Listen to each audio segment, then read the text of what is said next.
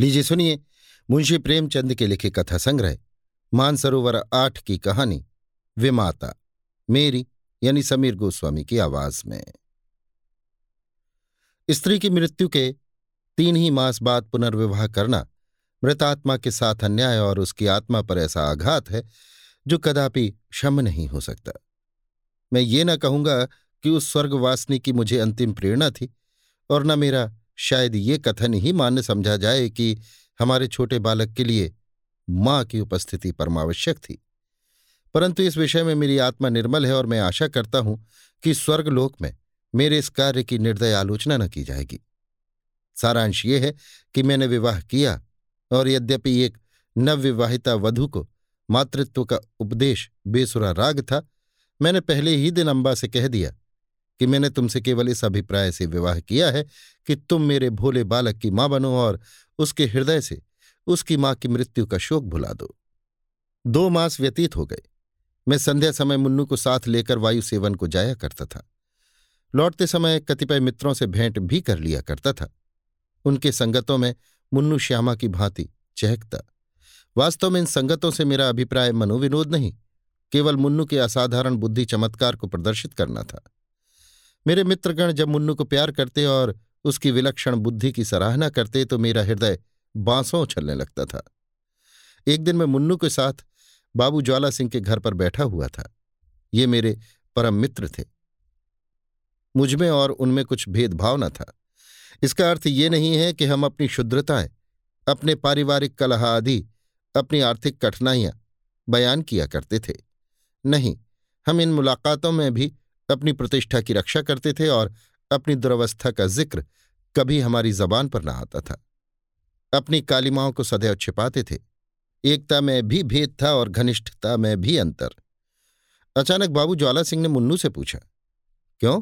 तुम्हारी अम्मा तुम्हें खूब प्यार करती है ना? मैंने मुस्कुराकर मुन्नू की ओर देखा। उसके उत्तर के विषय में मुझे कोई संदेह न था। मैं भली भांति जानता था कि अम्मा उसे बहुत प्यार करती हैं। परंतु मेरे आश्चर्य का ठिकाना न रहा जब मुन्नू ने इस प्रश्न का उत्तर मुख से न देकर नेत्रों से दिया। उसके नेत्रों से आँसू की बूंदें टपकने लगी। मैं लज्जा से गढ़ गया। इस अश्रुजल ने अंबा के उस सुंदर चित्र को नष्ट भ्रष्ट कर दिया जो गत दो मास से मैंने हृदय में अंकित कर रखा था। ज्वाला सिंह ने कुछ संशय की दृष्टि से देखा और पुनः मुन्नू से पूछा, क्यों रोते हो बेटा? मुन्नू बोला रोता नहीं हूँ, आँखों में धुआँ लग गया था। ज्वाला सिंह का विमाता की ममता पर संदेह करना स्वाभाविक बात थी, परंतु वास्तव में मुझे भी संदेह हो गया। अंबा सहृदयता और स्नेह की वो देवी नहीं है, जिसकी सराहना करते मेरी जेवहा ना थकती थी। वहाँ से उठा तो मेरा हृदय भरा हुआ था और लज्जा से माथा न उठता था। मैं घर की ओर चला तो मन में विचार करने लगा कि किस प्रकार अपने क्रोध को प्रकट करूँ। क्यों ना मुँह ढांक कर सो रहूँ। अंबा जब पूछे तो कठोरता से कह दूँ कि सिर में पीड़ा है, मुझे तंग मत करो। भोजन के लिए उठाए तो झिड़क कर उत्तर दूँ। अंबा अवश्य समझ जाएगी कि कोई बात मेरी इच्छा के प्रतिकूल हुई है। मेरे पाँव पकड़ने लगेगी।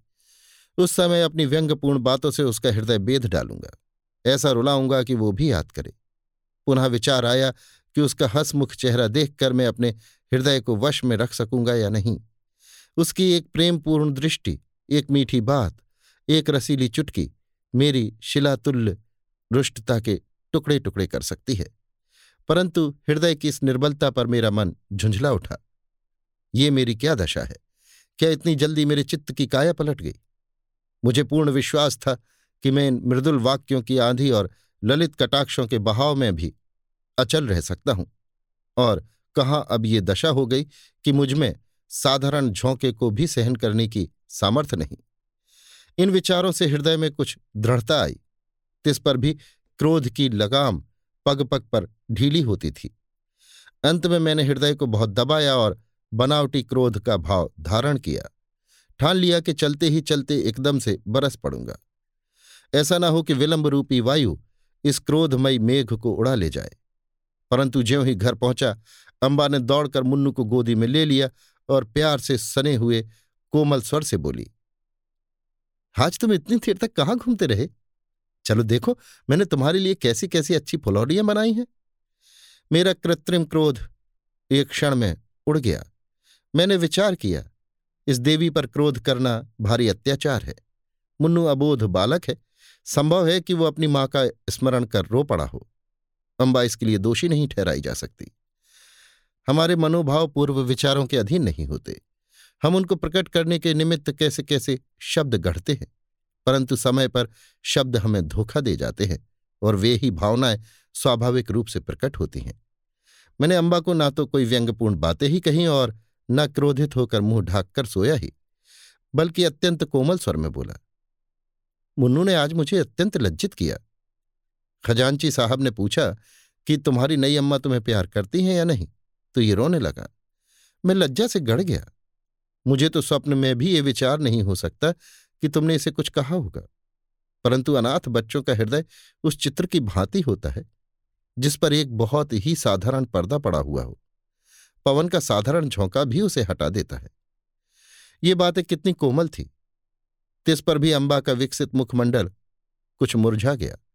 वो सजल नेत्र होकर बोली, इस बात का विचार तो मैंने यथासाध्य पहले ही दिन से रखा है। परंतु यह असंभव है कि मैं मुन्नू के हृदय से माँ का शोक मिटा दूँ। मैं चाहे अपना सर्वस्व अर्पण कर दूँ, परंतु मेरे नाम पर जो सौतेलेपन की कालीमा लगी हुई है, वो मिट नहीं सकती। मुझे भय था कि इस वार्तालाप का परिणाम कहीं विपरीत न हो, परंतु दूसरे ही दिन मुझे अंबा के व्यवहार में बहुत अंतर दिखाई देने लगा।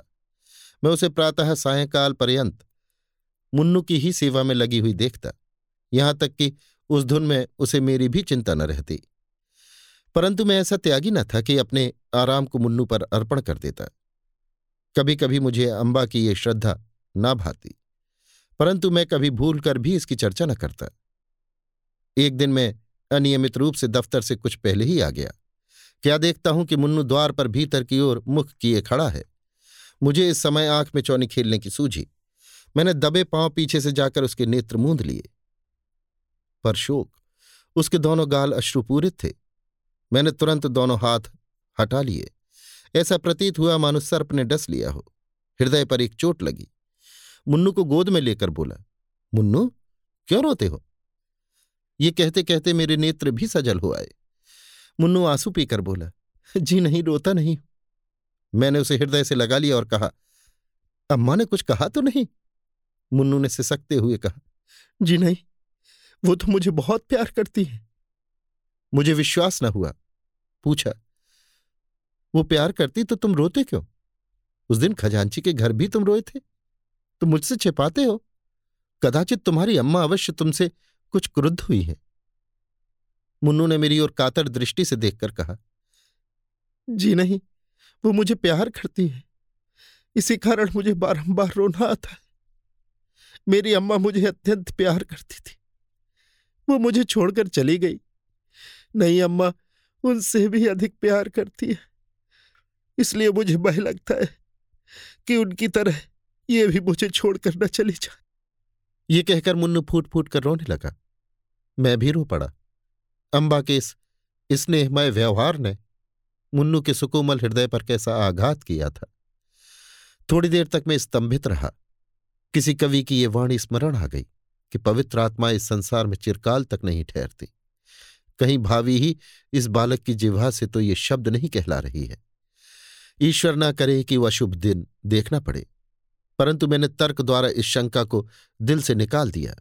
समझा कि माता की मृत्यु ने प्रेम और वियोग में एक मानसिक संबंध उत्पन्न कर दिया है और कोई बात नहीं है। मुन्नू को गोद में लिए अंबा के पास गया और मुस्कुराकर बोला, इनसे पूछो क्यों रो रहे हैं? अंबा चौंक पड़ी। उसके मुख की कांति मलिन हो गई। बोली, तुम ही पूछो। मैंने कहा, ये इसलिए रोते हैं कि तुम इन्हें अत्यंत प्यार करती हो और इनको भय है कि तुम भी इनकी माता की भांति इन्हें छोड़कर न चली जाओ। जिस प्रकार गर्द साफ़ हो जाने से दर्पण चमक उठता है, उसी भांति अंबा का मुखमंडल प्रकाशित हो गया। उसने मुन्नू को मेरी गोद से छीन लिया और कदाचित ये प्रथम अवसर था कि उसने ममतापूर्ण स्नेह से मुन्नू के पाँव का चुम्बन किया। शोक, महाशोक। मैं क्या जानता था कि मुन्नू की अशुभ कल्पना इतनी शीघ्र पूर्ण हो जाएगी? कदाचित उसकी बाल दृष्टि ने होनहार को देख लिया था। कदाचित उसके बाल श्रवण मृत्युदूतों के विकराल शब्दों से परिचित थे। छह मास भी व्यतीत न होने पाए थे कि अंबा बीमार पड़ी और इन्फ्लुएंजा ने देखते देखते उसे हमारे हाथों से छीन लिया। पुनः वो उपवन मरुतुल्य हो गया। पुनः वो बसा हुआ घर उजड़ गया। अंबा ने अपने को मुन्नू पर अर्पण कर दिया था। हाँ, उसने पुत्र स्नेह का आदर्श रूप दिखा दिया। शीतकाल था और वो घड़ी रात्रि शेष रहते ही मुन्नू के लिए प्रातःकाल का भोजन बनाने उठती थी। उसके इस स्नेह बाहुल्य ने मुन्नू पर स्वाभाविक प्रभाव डाल दिया था। वो हठीला और नटखट हो गया था।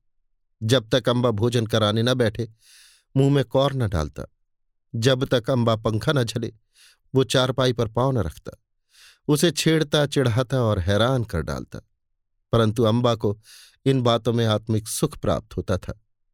इन्फ्लुएंजा से कराह रही थी। करवट लेने तक की शक्ति न थी। शरीर तवा हो रहा था। परंतु मुन्नू के प्रातःकाल के भोजन की चिंता रहती थी। वो निस्वार्थ मात्र स्नेह अब स्वप्न हो गया। उस स्वप्न के स्मरण से अब भी हृदय गदगद हो जाता है।